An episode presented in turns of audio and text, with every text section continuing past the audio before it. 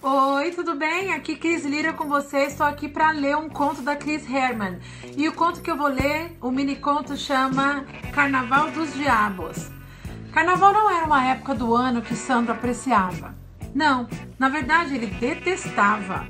Sandro era um rapaz de 23 anos, tímido, que gostava mesmo era de um heavy metal. Morava com os pais e seu irmão caçula Celso, de 19 anos. Celso adorava carnaval e ganhou convites para um baile à fantasia no clube do bairro.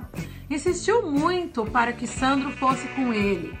Nenhum dos dois tinha namorada e Celso argumentou com o irmão que talvez fosse uma boa oportunidade para conhecer garotas interessantes. Depois de muita insistência, Sandro resolveu ir com o irmão.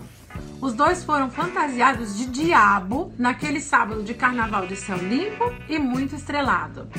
Sandro e Celso pareciam se divertir bastante, mas só pareciam, porque Sandro estava exagerando na bebida. Talvez porque não estivesse muito satisfeito de estar ali. Ah, ele bebeu tanto que passou mal e chamaram uma ambulância.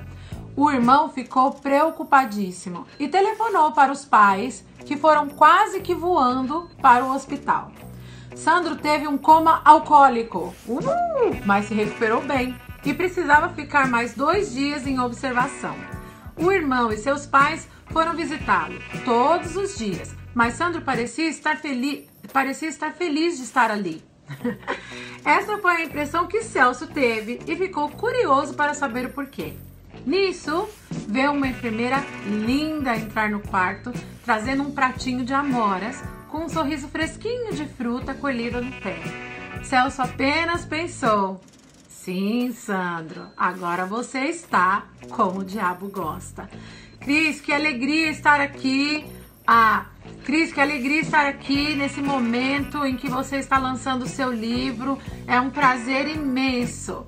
Ah, um beijão, gente. Tchau.